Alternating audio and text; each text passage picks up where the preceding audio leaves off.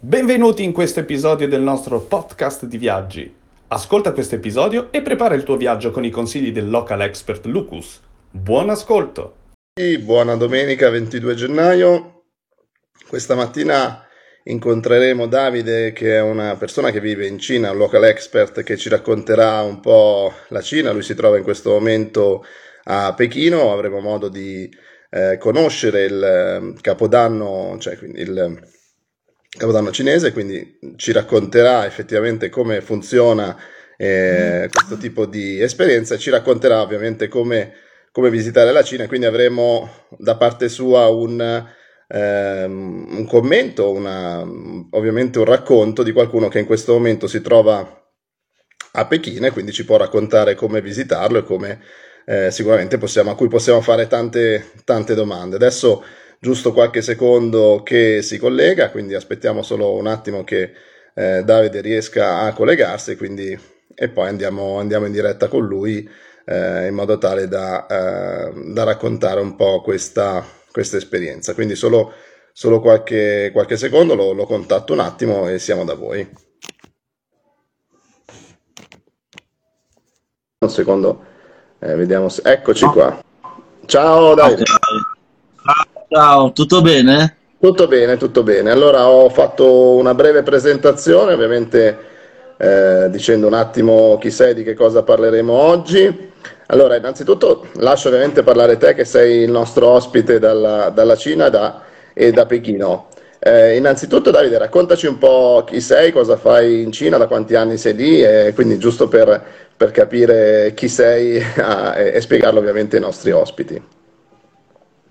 Va bene, allora io mi chiamo Davide, vivo in Cina, precisamente a Pechino da circa sette anni. Ero venuto qui per aprire ed ho aperto una bar tavola fredda che è durato fino a quando è arrivato il Covid, quindi ho dovuto chiudere perché il mio centro commerciale era prevalentemente di turisti e quindi qui il turismo ancora oggi eh, non si può avere un visto turistico, quindi bisogna aspettare. Via turisti, via lavoro e quindi ho cambiato. Ho cambiato e dopo poco ho trovato come insegnante di lingua italiana ai bambini. E come si può dire? Ho tentato anche di riaprire un negozio, no? dopo i primi mesi del Covid, ma purtroppo gli affitti essendo così alti ho rinunciato perché è impossibile avere un buon, un buon business per quanto riguarda la, la, la bar tavola fredda italiana. Ecco, questo qua in due parole è il mio, il mio, la mia presentazione lavorativa a Pechino. Perfetto, vivi a Pechino. Eh, sono venuto in Cina. Sì. In che zona di Pechino, Davide? Io abito vicino a Guomao, una zona centrale, vicino a Guomao che è una zona di ufficio, una zona insomma abbastanza nuova e vicino tra l'altro a 4-5 km dalla città proibita, che è nel centro diciamo di Pechino e quindi è una zona insomma molto comoda. Ok, sei ben, ben collegato. allora, raccontiamo un po' il Capodanno cinese come lo vivono i cinesi, quindi eh, è, è, il titolo di questa, di questa, intervista, poi affronteremo anche un po' ovviamente il turismo a Pechino, come ci si muove e quant'altro nel momento in cui si riaprirà tutto, però raccontiamo un po' il Capodanno cinese, come lo vivono, eh, quali sono le tradizioni, quindi facciamo sapere ai nostri partecipanti che tipo di festa è. Sì, volevo precisare che oltre a insegnare italiano ai bambini, eh, giro anche la Cina eh, per conto mio, insomma, con, con mia moglie, per appunto eh, visitare vedere le varie realtà che ci sono non solo nelle grandi città, ma anche nei, nei vari villaggi in qualsiasi regione possano, possano, essere. Quindi, oltre a questo lavoro, faccio anche un lavoro di, diciamo, di come si può dire, di testimonianza di quello che in realtà la Cina eh, rappresenta al di fuori degli, stereotipi che si pensano magari in Occidente. Per quanto riguarda il capodanno cinese, questo, eh, il capodanno cinese si basa su un calendario lunare dell'etnia Xia di circa 2000 anni fa e la tradizione di sparare i fuochi è dovuta a una, a una leggenda, una leggenda che eh, ogni anno eh, c'era questo drago che usciva dal mare e si mangiava i bambini. Quindi eh, una, una persona di un villaggio, dopo un po' di tempo, ha capito che questo drago con, con le luci e con il rumore si spaventava e, e non veniva, non scappava. E da lì che poi i cinesi hanno iniziato una settimana del capodanno cinese a tenere le luci accese di tutta la, di tutta la casa e sparare questi fuochi, perché qua i fuochi artificiali durano una settimana. Oramai nelle grandi città non si usano più perché Eh, sono dicevi, vietati, però dai villaggi, sì, vietato prima per l'inquinamento e poi perché appunto, soprattutto per l'inquinamento, oltre che molta gente anche qua si faceva male, però uscendo dalle città in tutta la Cina è una festa che continua una settimana, quindi giorno e notte, se uno va in autostrada vede dei villaggi per circa una settimana la gente che spara i fuochi artificiali ancora Quanto oggi. dura il periodo di vacanza, Davide? Dura una settimana, dieci giorni. Dipende, una settimana, eh, però molti fanno anche dieci giorni. Comunque il capodanno è una settimana precisa. E ci si muove, si va in vacanza, si torna dalle famiglie, no? È un tipo di, di- di festa Esatto, che... come il nostro, come il nostro bene o male, il nostro Natale a- in Italia. Quindi ogni, ogni- ogni famiglia ritrova i suoi familiari, e quindi tutti vanno magari ai loro villaggi, alle città d'origine, quindi è un movimento di... Normalmente si muovono circa 900 milioni di persone, che ultimamente con i treni veloci e la disponibilità di aerei che c'è, senza, nessun problema, senza troppe file. L'unica cosa è che muoversi in Cina durante il capodanno cinese, i prezzi degli aerei soprattutto lievitano e quindi diventa abbastanza caro, un po' come andare in giro in Italia in agosto. Chiaro, chiaro, chiaro. Chiedeva Chiara, c'è una domanda di Chiara, non so se, se sai magari, dice perché si chiama anno del coniglio? Chiedeva Chiara, se... Mm, bah, perché l'anno del coniglio, cioè qui a differenza di noi, ogni 12 anni c'è un animale che rappresenta il segno zodiacale. Quindi Ok. il coniglio è tornato dopo 12 anni. E questo è l'anno del Ok. coniglio. Il fatto per- perché si chiama il coniglio, ehm, perché gli animali rappresentano qualcosa che però adesso io non posso spiegare. Vabbè, no, no, quindi chiaro, chiaro, ovviamente ogni, ogni- ogni animale ha la sua, ha la sua, come si può dire, caratteristica. Ad esempio, ti posso dire che il coniglio, eh, aspetta, eh, che mi sono preso degli appunti. Il coniglio rappresenta praticamente la, la dolcezza, eh, la vivacità, l'ingenuità, l'attenzione e la generosità. Ecco, questo rappresenta il simbolo del, del coniglio. Esatto.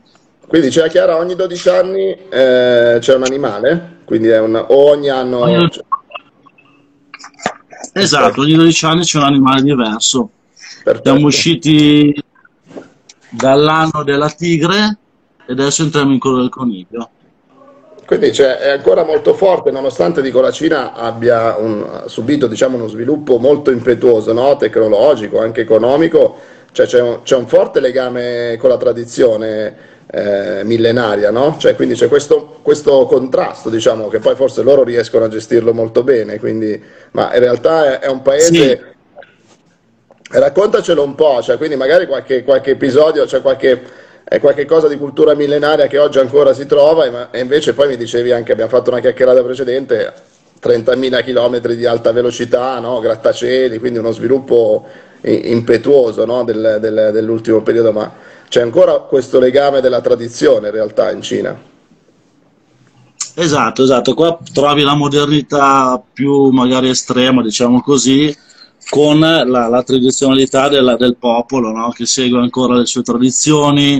Eh, durante il capodanno cinese si vestono eh, con i vestiti tradizionali in base alle etnie, perché qua ci sono, se non sbaglio, 54 etnie diverse, quindi ogni, ogni forse sono anche di più di 54, comunque ogni etnia ha i suoi vestiti, quindi lo- i suoi balli e quindi tutta questa settimana viene dedicata a, a una festa unica, no? soprattutto nei- nelle piccole città e nei villaggi dove, dove si radunano le famiglie dopo, dopo- in questo caso dopo magari due o tre anni di, di Covid-0 che insomma ha tenuto anche lontani molte famiglie proprio perché eh, era- non era facilissimo viaggiare anche all'interno della Cina.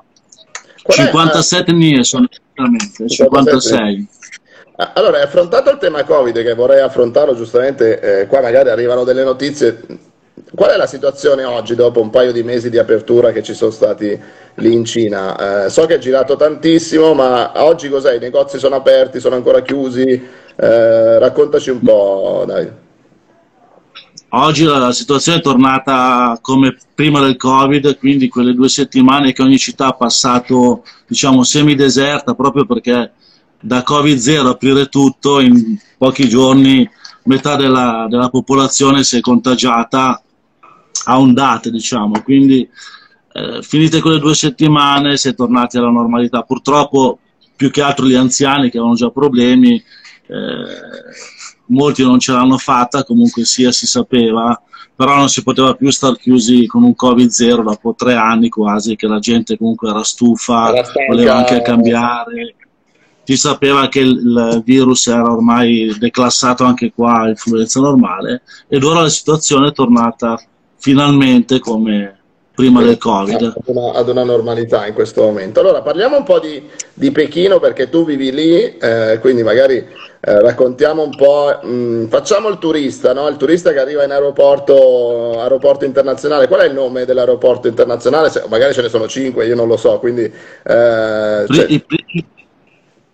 sì, i principali sono due, Da Sing, che è quello nuovo, e l'altro si chiama, aspetta che non mi ricordo il nome, ah, Capital Airport, che sono opposti, uno a nord praticamente e uno a sud.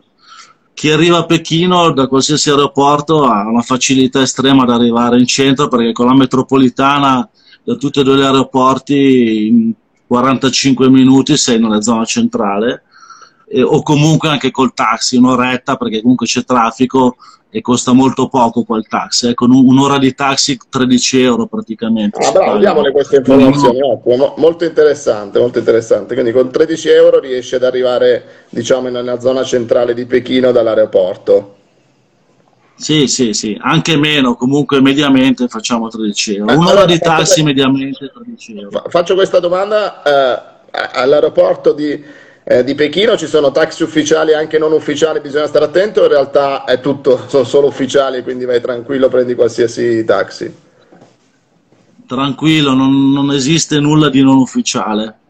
Okay, perché quindi... qua a Pechino, essendo la capitale, molto, molto rigidi come controlli, quindi negli anni precedenti mh, c'erano qualcuno che faceva il furbo, però eh, non lo fa più il furbo perché gli hanno ritirato la licenza. Ok, capito, capito. Quante linee ha Pechino di metropolitana all'incirca, giusto per, per capire? Linee adesso sono, mi pare, 26. Ok. Eh, 26 linee metropolitane. Ehm, in attesa di aprirne altre due a fine di quest'anno, quindi eh, cioè, saranno da, 28. Da cittadino di Pechino, secondo te è necessaria l'auto o in realtà è talmente ben collegata che per muoversi No, la, l'auto è meglio di non prenderla perché il traffico che c'è, pur, purché le strade siano grandissime, nelle ore di punta è insostenibile e la metropolitana invece è perfetta, vai ovunque e poi se ti mancano pochi metri li fai a piedi o comunque ci sono le biciclette ovunque che puoi prendere semplicemente eh, comodissimo. Questa, questa curiosità che mi ha colpito l'altro giorno quando abbiamo fatto la prova del fatto che cioè non puoi comprarti l'auto se non hai la targa, no? Cioè nel senso, cioè, hanno, stanno limitando eh, le, le, vendite delle auto eh, e quindi devi, mi dicevi la lotteria della targa, come funziona? Raccontiamo perché è una curiosità che noi, è per noi strana, no? A Pechino da circa dieci anni per avere la macchina devi avere la targa e devi essere in lotteria, quindi hanno iniziato dieci anni fa, adesso non mi ricordo, ogni mese estraevano 60.000 targhe man mano che passavano gli anni fino ad arrivare oggi estraggono, se non sbaglio, 20.000 targhe ogni tre mesi. Ad oggi ogni tre mesi estraggono 20.000 targhe, quindi eh, finché non hai l'estrazione eh, non puoi avere la macchina perché ecco, questo lo fanno sia per il che per eh, anche l'inquinamento che comunque sempre appunto eh, sempre meno e quindi funziona come strategia. Cioè, quindi ha, ha diciamo, la finalità da una parte ambientale, da quello che mi dicevi c'è, c'è, proprio uno sforzo da parte del, ovviamente del governo, perché poi lì è partito unico, quindi come mi dicevi, ovviamente essendo un partito unico, cosa per noi molto strana ovviamente in Occidente, però nessuno può dare le colpe all'altro, quindi meno male il popolo dice se, se, se avete sbagliato avete sbagliato voi, quindi non è inutile dare colpe a terzi, no? quindi là c'è questa preoccupazione dell'inquinamento perché da quello che sappiamo penso è, è stata molto inquinata, non so se ancora tuttora c'è molto inquinamento, però c'è la voglia di, eh, di, di, di combatterlo, no? c'è questa, questa azione da parte del governo, quindi forse anche questo tema delle targhe va in quella direzione. Esatto, esatto, purché se ne dica, qua è da vent'anni che hanno iniziato la campagna diciamo, anti-inquinamento e ora siamo a livelli molto buoni perché a Pechino ormai le, le giornate inquinate ne vedi poche, e, chi vive qua insomma lo sa. E quindi queste, questa, come si può dire, politica delle macchine a, come si dice, con, con le targhe, eh, ma in quella posizione. Limitata, cioè. limitata e anche perché nel frattempo, in tutti questi anni che stanno costruendo tutte queste metropolitane, proprio per abituare la gente a non usare la macchina e dare a disposizione un mezzo pubblico che costa pochissimo, perché qua la metropolitana, purché fai 100 fermate, massimo paghi 1,20 euro, capito? Quindi, Quindi mezzi pubblici... Un prezzo però il costo della vita realtà è alto, no? Cioè il costo della vita a Pechino. C'è una domanda giusto perché voglio, voglio interagire col pubblico. Eh, portami a scoprire il mondo, chiede come funzionano le scuole cinesi. Magari ehm, dettagliateci un po' la domanda, cosa volete sapere? I cicli delle scuole cinesi, però magari affrontiamo un attimo. Eh, come, cioè, qua, ci sono le elementari, ci sono le medie, ci sono le superiori, un po' simile al nostro modello o c'è qualcosa che è completamente differente? Per quanto riguarda le scuole, per le elementari sono sei anni, poi per le scuole medie sono tre anni, per eh, le scuole superiori sono ancora tre anni e per l'università sono quattro anni. Poi okay, dipende quindi... da che tipo di specializzazione vuoi fare e sono altri anni in più. Posso farti una quindi, domanda? Eh, cambia... Ok, ok. Scusa che ti interrompo, dai, giusto per interagire ma um, è vero che le, le, le, le, famiglie cinesi, si parla di queste mamme tigre, no? sono articoli che leggo, ma voglio, voglio, chiedere, voglio chiedere, a te, cioè, si, in qualche modo si spingono i figli a studiare molto perché devono avere successo, c'è questo tema, un mio amico cinese mi diceva questo, un mio amico italiano, cioè italo-cinese, no? mi diceva che è molto importante il denaro in Cina, nel senso il successo è diventato un valore molto importante, quindi c'è questa ehm, in un paese comunista che sarebbe un po' un contrasto, però fondamentalmente eh, c'è questo tema della proprietà. Lui mi diceva la famiglia che ha la proprietà è una famiglia considerata molto bene, la famiglia magari che, che non ha la proprietà eh, eh, non, è, non, è, vista molto bene. Eh, riconosci in questo eh, la cultura cinese attuale, cioè lo vedi come, come concetto e quindi le mamme che spingono i figli a studiare molto per avere successo, è vera questa storia? Sì, mh, mm, è vera in parte, non è che tutte le famiglie sono così. Eh so, perché poi sai, sicuramente qua nelle grandi città ormai molta gente è veramente ricca, quindi eh, quando tu arrivi a quel livello lì, poi addirittura i figli mh, mm, sono anche viziati in molti casi, quindi non tanto più possono spingere proprio perché iniziano troppo, un po' come da noi, no? Sì, sì, quindi È, vera in, è, vera in, parte, è vera in parte la, la questione dei soldi che, che, in tutti questi decenni, insomma, sai, da, da tutti i poveri a tanti ricchi, eh, purtroppo non è una cosa che magari sai, qualcuno ha dato alla testa e si comporta in questo modo. E lo studio è importante, molto importante per eh, le famiglie cinesi che quindi tentano di far studiare il più possibile i figli, che, che... però se non ci riescono non, non è che eh, succede cioè, diciamo, cosa, ecco. era, diciamo, avendo raggiunto un livello molto già benestante di tante famiglie, sono già nella fase in cui stanno iniziando i figli, questo è un po' eh, diciamo, il tema. Quindi... Beh, esatto, però loro tendono sempre eh, a farli studiare perché vorrebbero che i figli avessero una, una vita migliore, no? E quindi lo studio fa parte di questo, fa parte di un, un, eh, aiuta a avere una vita migliore, proprio a ritrovare un lavoro migliore. Questo è l'obiettivo principale. Com'è? Però appunto negli ultimi anni qua i vizi per i bambini, soprattutto qua, li tengono proprio una campana di vetro, nel senso che molti, un po', un po', un po come da noi, si è persa un pochino. Mm da quello che vedo, cioè che leggo, oggi il governo vorrebbe che si facessero più figli, in realtà invece se ne fanno pochi, no? cioè si tende a, per il costo della vita, per tutti gli impegni che ci sono, un po' come in Occidente oramai si fanno un figlio, due figli, no? quindi non c'è più la... Eh, là c'è stata la politica del figlio unico e vabbè sicuramente è inciso in passato, oggi non c'è più questo limite, in realtà leggevo che eh, è proprio una questione culturale, sociale, le, le famiglie non vogliono avere tanti figli perché costa anche gestirli. Eh eh, e so che il governo cerca in qualche modo di incentivare, no?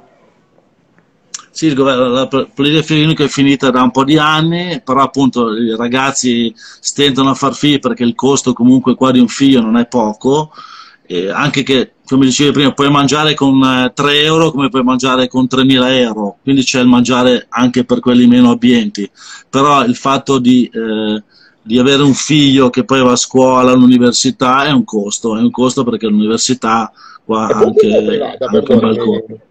È pubblica l'università oppure è molto privata? Cioè c'è uno sviluppo dell'università privata molto importante? Tutte, tutte e due, c'è sia pubblica che privata. Okay. C'è anche le scuole elementari, c'è pubblico privato, insomma se uno si può permettere una scuola privata, però le scuole private costano tantissimo e quindi bisogna essere insomma, benestanti per mandare private. Ok, mi hai, mi hai detto una cosa durante che, l'altra volta che mi ha incuriosito. C'è una grossa diciamo, contrapposizione, diciamo, differenza tra il valore immobiliare no, dell'immobile come proprietà, come in, in, ottica vendita, e invece l'affitto. Cioè non c'è una, una corrispondenza proporzionale, magari come l'abbiamo noi, tra la, l'affitto e il valore delle proprietà che sono esplose. No? Cioè, cioè, raccontami un attimo questo, questo passaggio.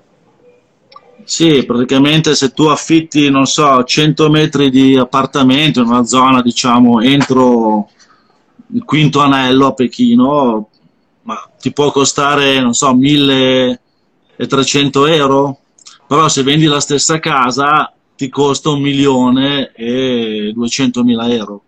Quindi non c'è proporzione tra l'affitto e la vendita. Questo è un problema di tutte le città per quanto riguarda la vendita e invece gli affitti nei negozi, eh, forse può essere anche il contrario, costa tantissimo l'affitto, affittare un negozio, e magari se lo vendi in proporzione eh, è una cifra giusta rispetto a quello dell'appartamento. Perfetto. Questi allora... ne, negli ultimi vent'anni una casa la pagavi 100 eh, euro al metro, adesso la paghi 10-12 eh, volte di più. Perfetto. Allora c'è una curiosità, ci chiedono Consigliaci un piatto, magari un paio di piatti tipici locali che consiglieresti a dei turisti eh, in visita a Pechino. Beh, l'anatra alla pechinese è il tipico piatto che, che, fanno a Pechino, buonissimo. Poi ci sono i ravioli ripieni, ripieni di, di varie, da pesce, verdure, eh, erba cipollina, insomma, questi, questi, piatti qua. Poi c'è l'oppot, che è quello che tu praticamente con la tua pentola, con i tuoi vari brodi o sughi, metti dentro verdure, carne, pesce, cuoci eh, con gli amici, condividi la, la pentola, i piatti al tavolo. Questi sono i piatti più caratteristici, anche gli spiedini, anche gli spiedini d'agnello, di, di, di c'è, pollo, molto, c'è molto street food di strada, Davide, o oramai si è portato un po' tutto all'interno dei ristoranti? Eh, rispetto a prima pochissimo, cioè ma a Pechino rispetto a prima pochissimo. Per trovare quello bisogna andare nelle città di seconda, terza fascia, allora lì se ne trova tantissimo. Pechino, essendo la capitale, hanno cercato di rimetterla a posto, perché per esempio c'era gente che bucava un muro di una casa al piano terra e ci faceva dentro un ristorante, una bancarella di qualcosa e tutte queste eh, cose le hanno fatte chiudere, hanno rimesso a posto tutti gli abusivi e infatti anche per questo Pechino da 24 milioni è passata a circa 20-21 milioni di abitanti perché tutta questa gente che era qua abusivamente a lavorare con bancarelle, anche perché insomma un po' igiene e altre cose non era più possibile avere troppe, troppe cose così fuori controllo e l'hanno fatta diventare abbastanza cioè, c'è quindi un contrasto diciamo, in regola con le, leggi, con le leggi sanitarie, essendo anche la capitale, insomma, è, è questo. No, c'è un'altra, un'altra, domanda sempre sul cibo, dice per i vegetariani è semplice, nel senso credo c'è una cucina eh, con verdure, cioè è diffusa comunque la cucina con verdure? Sì, sì, qua le verdure fa parte, metà, della, metà della, del pasto è verdure anche, quindi anche che non vai in un ristorante vegetariano, qualsiasi ristorante puoi trovare tutte le verdure che vuoi, cotte come vuoi, senza nessun problema e quindi senza bisogno di ristoranti particolari. Chiaro, chiaro. Allora, raccontiamo un po' invece di Pechino, eh, essendo tu lì. Eh, quali sono secondo te le principali attrazioni che, che bisogna visitare assolutamente? Quindi facciamo un, un excursus della, della città. Ah, beh, ce ne saranno 100.000, no? Diciamone 4-5, giusto per, per farla. Per no, no, beh, 100.000 no, c'è, ce n'è diciamo c'è la prima diciamo la grande muraglia perché sa caratteristica il simbolo diciamo quasi di Pechino la grande muraglia, dici? Sì. Quanto dista Forse più simbolo la grande muraglia della città proibita, nonostante okay. fosse la residenza dell'imperatore, dell'ultimo imperatore, insomma. Dista da, è sempre a Pechino, però è sulle montagne di Pechino, quindi diciamo un'ora dal centro, un'ora di ah, okay. macchina dal centro, di più. Poi ci sono quindi tanti è... punti eh, per vedere la montagna, ci sono quattro 3 o 4, 5 punti dove tu puoi scegliere andare a vedere muraglie in punti diversi con panorami diversi. Interessante. È collegata con la metropolitana? Ci si arriva? Sono, no, ci sono dei pullman, dei pullman ti portano nelle varie, Perché montagna, varie scusa, essendo un po' in montagna, giustamente non eh, raggiungibile sì, sì. pullman, è chiaro, perdone, non avevo sentito. E, e quindi, eh, sì, pullman. Quindi ci stanno facendo altre domande, intanto interagiamo anche col pubblico. Eh, ci dicevano, prima ci hanno chiesto un villaggio che ti ha colpito in Cina e adesso ci chiedono cosa mangiano a colazione. Quindi rispondiamo a queste due domande così interagiamo anche con il pubblico e poi dopo ritorniamo sulle, sulle attrazioni di Pechino. Ma un villaggio che mi ha colpito non è uno, sono tanti. Comunque uno in particolare dell'etnia Miao, che è nella regione del, eh, Guizhou, una delle regioni più povere della Cina perché è una regione dove praticamente immagina Appennini toscani, è tutto un Appennino toscano più lussureggiante perché il clima è abbastanza umido, piovoso e ci, in questi villaggi ci sono queste etnie, Miao o altre etnie che hanno questi vestiti particolarissimi, bellissimi, dove, dove, poi fanno queste danze particolari. Ecco, mi ha colpito eh, che sono tra i più poveri, però eh, alla fine hanno fatto arrivare le autostrade ovunque, quindi adesso col turismo eh, questi villaggi stanno crescendo sia in ricchezza che in popolarità e mi hanno colpito molto perché in poco tempo sono riusciti a fare diventare villaggi turistici molto belli, caratteristici. A me piacciono i vestiti tradizionali cinesi e quindi questo è uno Perfetto. dei villaggi Perfetto. della regione della... Cosa mangiano a colazione? colazione? Ma cosa mangiano? Uova, mangiano anche ravioli, praticamente è un mini pasto, qua è un mini pasto la colazione cinese. non c'è il croissant, verdure, non c'è il croissant, diciamo, diciamo alla, la, non, eh, non, ci sono i cornflakes. Eh, No, eh, no, negli alberghi c'è, negli alberghi c'è sia colazione Chiaro, cinese, però nelle loro case mangiano un mini pasto, fanno un mini pasto tradizionale. Ma è vero che si, sono... molto, si, si, cena molto presto in Cina, è vera questa notizia, Davide? Qua mediamente già dalle 5 del pomeriggio vedi gente inizia ad andare ai ristoranti. Mediamente ci cena dalle 6 alle 7 massimo perché eh, qua si ritrovano amici, parenti al ristorante o a casa e, e, per proprio non andare a dormire con una questione salutare, andare a dormire presto per molti senza avere il cibo sullo stomaco che sai che ci vogliono circa tre ore per smaltirlo e seguono questa regola. Quindi mangiano salutare. presto e vanno a dormire anche presto, quindi. quindi non vanno a dormire magari alle 11, mezzanotte, cioè magari alle 10 sono già, sono già a letto. Sì, che sappia io, la, molti alle 11 vanno a dormire, insomma. Eh, la loro, più delle 11 di più. Quindi anche al mattino in ufficio si arriva presto, non so, alle 7 e mezza, 8 invece, o alle 9, cioè quali, sono diciamo gli orari no. d'ufficio?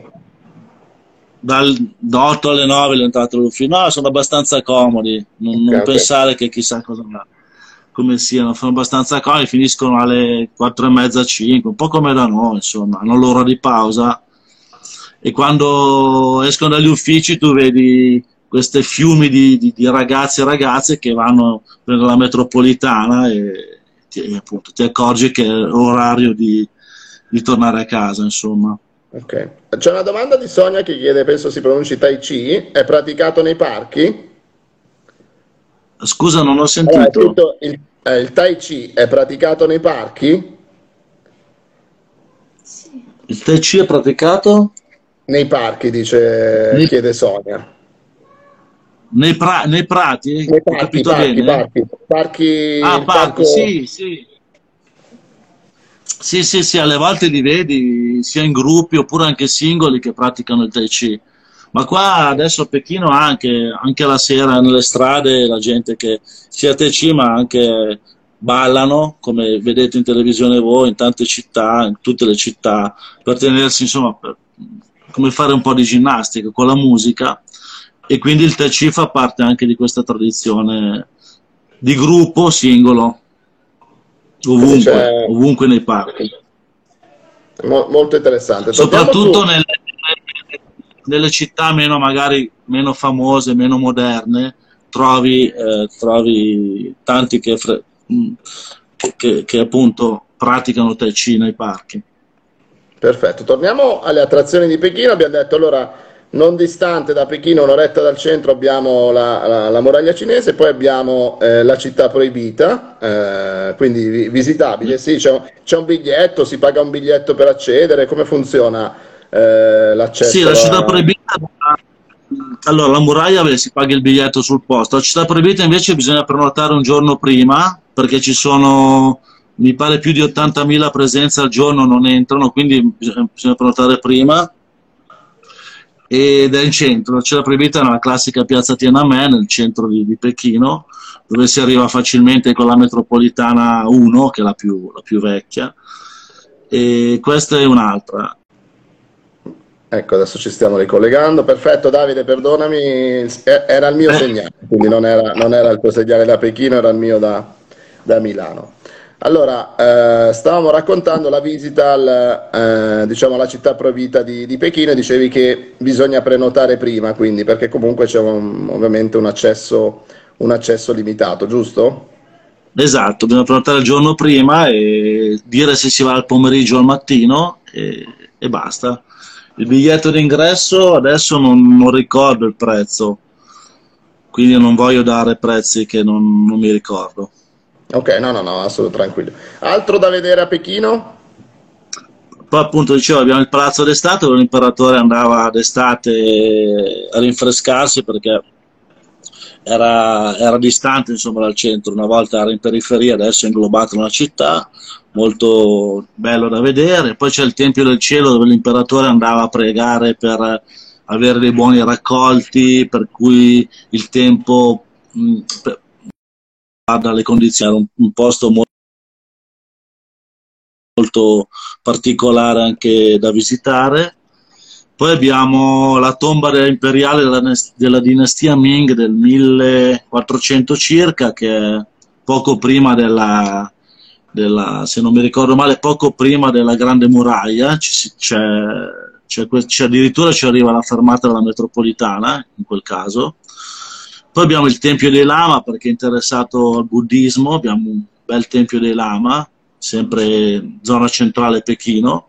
Poi abbiamo un'area per gli artisti che era praticamente era una, una fabbrica militare che l'hanno fatta diventare un'area per artisti molto grande, dove ci sono tutti i negozietti di, ogni tipo di artista e gallerie varie di, di qualsiasi genere.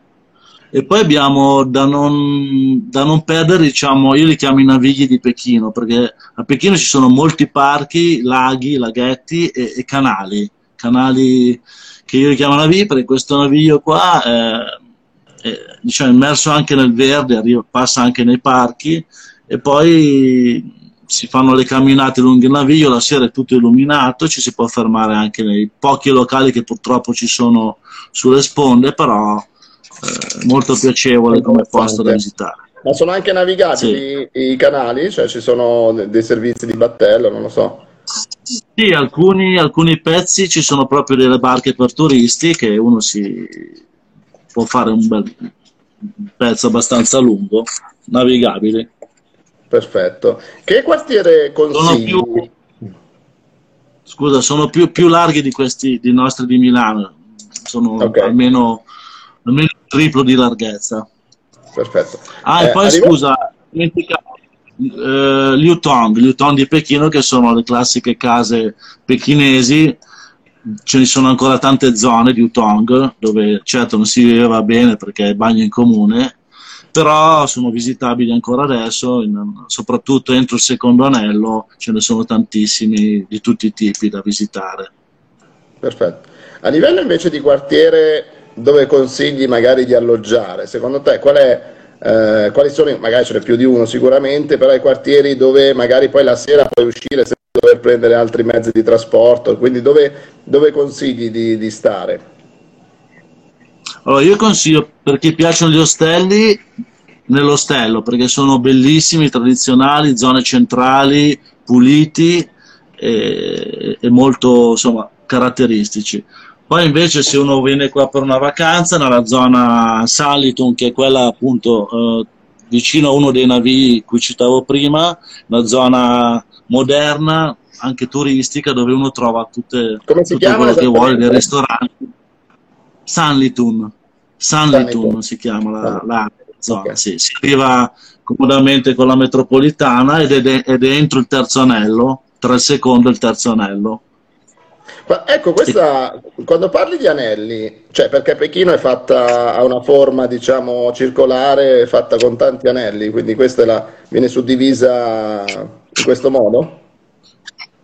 Sì, sì, praticamente gli, anelli sono delle tangenziali, tangenziali ce ne sono uh, sei che eh, sono il perimetro di, di, di ad esempio l'anello, il secondo anello è dove c'erano le mura, le mura imperiali okay. che purtroppo un po' come a Milano hanno buttato giù, okay. sono rimaste solo le porte e quello è il secondo anello e quindi sono tangenziali che sono sei, ce n'è una poi alla settima ma quella va fuori, gigantesca, di modo che lì puoi andare a 80 all'ora comodamente e ti muovi in tutta questa città immensa in poco tempo perché sono collegati con, tra di ecco, loro. Anche, anche, a Pechino, in centro, adesso non so, magari primo anello, secondo anello, c'è un limite di accesso per le auto, si paga un ticket per accedere oppure libero? Cioè io entro con un'auto e non ho, non ho problemi di accesso anche per arrivare in centro, voglio dire. Ci sono zone a traffico limitato, un po' come le città italiane? O... No, no, per chi ha la targa di Pechino nessun limite. Per chi invece viene da fuori, ad esempio, con una targa non di Pechino, non può, eh, può arrivare fino al secondo anello e non può eh, percorrere la, la strada eh, principale, quella che passa davanti alla città proibita. Ecco, limite per chi viene da fuori Pechino, proprio per contrastare il traffico che, che sennò già per i pechinesi è, è grosso. Però per chi vive in città nessun limite perché è la targa okay, di Pechino. Però mi dicevi che... E poi, e poi... No, dai, dicevo, dai, scusa, dai. e poi chi, mi pare che bisogna anche pagare per chi viene da fuori Pechino una piccola cifra proprio per entrare in città con la macchina. Eh, ah, okay, proprio per okay. cercare di contattare, far venire la gente in treno e non, non, non creare ancora più traffico di quello che c'è. Perfetto, però mi dicevi ci sono talmente tante fermate della metropolitana che fondamentalmente eh, cioè, non, c'è nemmeno la necessità, voglio dire, di muoversi in auto, giusto? Sì, sì, non c'è necessità, sì, ci sono, adesso non mi ricordo, sono tipo 500-600 fermate alla metropolitana, non, più o meno, adesso non vorrei dare dati, comunque siamo lì e poi è comoda, è comoda perché raggiunge adesso quando apriranno queste altre due nuove ancora sarà raggiunge quasi tutte le, le zone, le aree più di, di, Pechino insomma e poi se uno scende deve fare, prende anche un taxi che costa pochissimo e arriva con poco a destinazione Perfetto. E soprattutto poi... evita il traffico, eh? la metropolitana per, soprattutto perché eviti il traffico Okay. E invece, diciamo poco fuori Pechino, per dire nel senso raggiungibile in un'oretta, che cosa consigli di visitare, Davide? Oltre alla grande muraglia ci sono villaggi, ci sono villaggi sulle montagne molto belli, molto caratteristici, dove ti immergi in queste, non sono alte le montagne, però ti immergi in questa natura, in questo clima tradizionale che è molto Quindi, interessante, scusa, tranquillo. È interessante questo contrasto, cioè fuori, poco fuori Pechino, diciamo un'oretta e subito diciamo la natura, le montagne, i villaggi, cioè non è che tutto città, un'estensione del continente, eh, Pechino è enorme, quindi sicuramente copre, copre un raggio enorme, però mi dici uscendo poi un'oretta da Pechino hai invece un, un contrasto molto forte diciamo rispetto alla città quindi sì, sì, rispetto alla città, però tieni conto che la città, purché non sembri, c'è molto verde, tantissimi parchi, ma anche nelle strade, qui è tutta una pista ciclabile, no? quindi ogni strada è una pista ciclabile dove da primavera sono pieni di piante e fiori, quindi ti sembra un pochino di vivere in un, un gigante, un parco gigante, eh, anche stando a Pechino, non, non pensare che siano tutti i palazzi alti o solo traffico, c'è anche tantissimo verde, soprattutto sì. sviluppato negli ultimi vent'anni.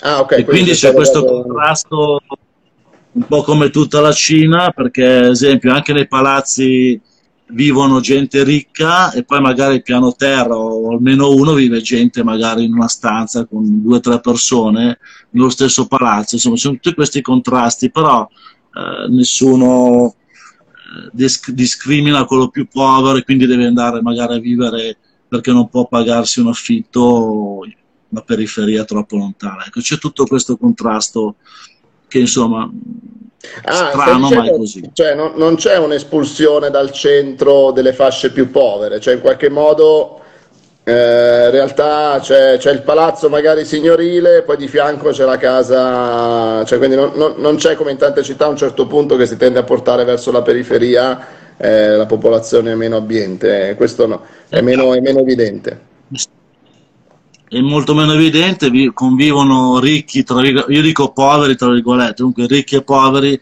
nello stesso palazzo, certo il ricco a 200 metri, il povero vive magari in due o tre in una stanza di, di 25 metri perché sono tutti ragazzi per risparmiare perché appunto gli affitti qua sono molto cari e questo è questo contrasto che però non dico sia piacevole, però fa, è interessante insomma come, come riescono a convivere senza nessun problema, senza nessuna diciamo, discriminazione per quanto riguarda tu sei più ricco, tu sei più povero. Ecco. Perfetto. E, ehm, un'ultima cosa, Vai. c'è da visitare a un'ora, a mezz'ora di treno da Pechino, un'altra città che è Tianjin, che non è Pechino, però molto bella col fiume che passa in mezzo e quindi in mezz'ora ci si arriva. Perfetto, perfetto. Allora abbiamo fatto una bella chiacchierata, hanno partecipato decine di, di persone, mi fa, mi fa, piacere, ringrazio ovviamente Davide di questo racconto, questa esperienza diretta da Pechino, spero Davide che ne, faremo anche altre perché secondo me possiamo, abbiamo mille argomenti di cui, di cui potremo parlare in, in futuro, grazie a chi ha posto le domande, ci siamo tolti delle curiosità, è sempre bello secondo me parlare con una persona che vive là sul posto, quindi che, che la vive in modo quotidiano e che ti può dare eh, veramente il racconto dell'esperienza diretta no? di, quello, di, quello, che vive eh, giornalmente, quindi eh, non, non, abbiamo dei filtri, ecco, cioè, quindi è, è, importante nel bene o nel male però raccontarla e, e, e ascoltarla. Cecilia ci ringrazia, ci stanno, ci stanno salutando. Davide, grazie mille, eh, seguiteci perché faremo sempre delle, delle, esperienze con i nostri local expert nel mondo e vi, vi racconteremo tutto ciò che avviene nelle città per, per conoscerle proprio eh, dalla voce di un local. Quindi grazie a tutti quanti, grazie Davide, ciao a tutti, buona continuazione. Grazie a voi. Ciao, ciao, ciao a tutti. Ciao, ciao, ciao. Ciao.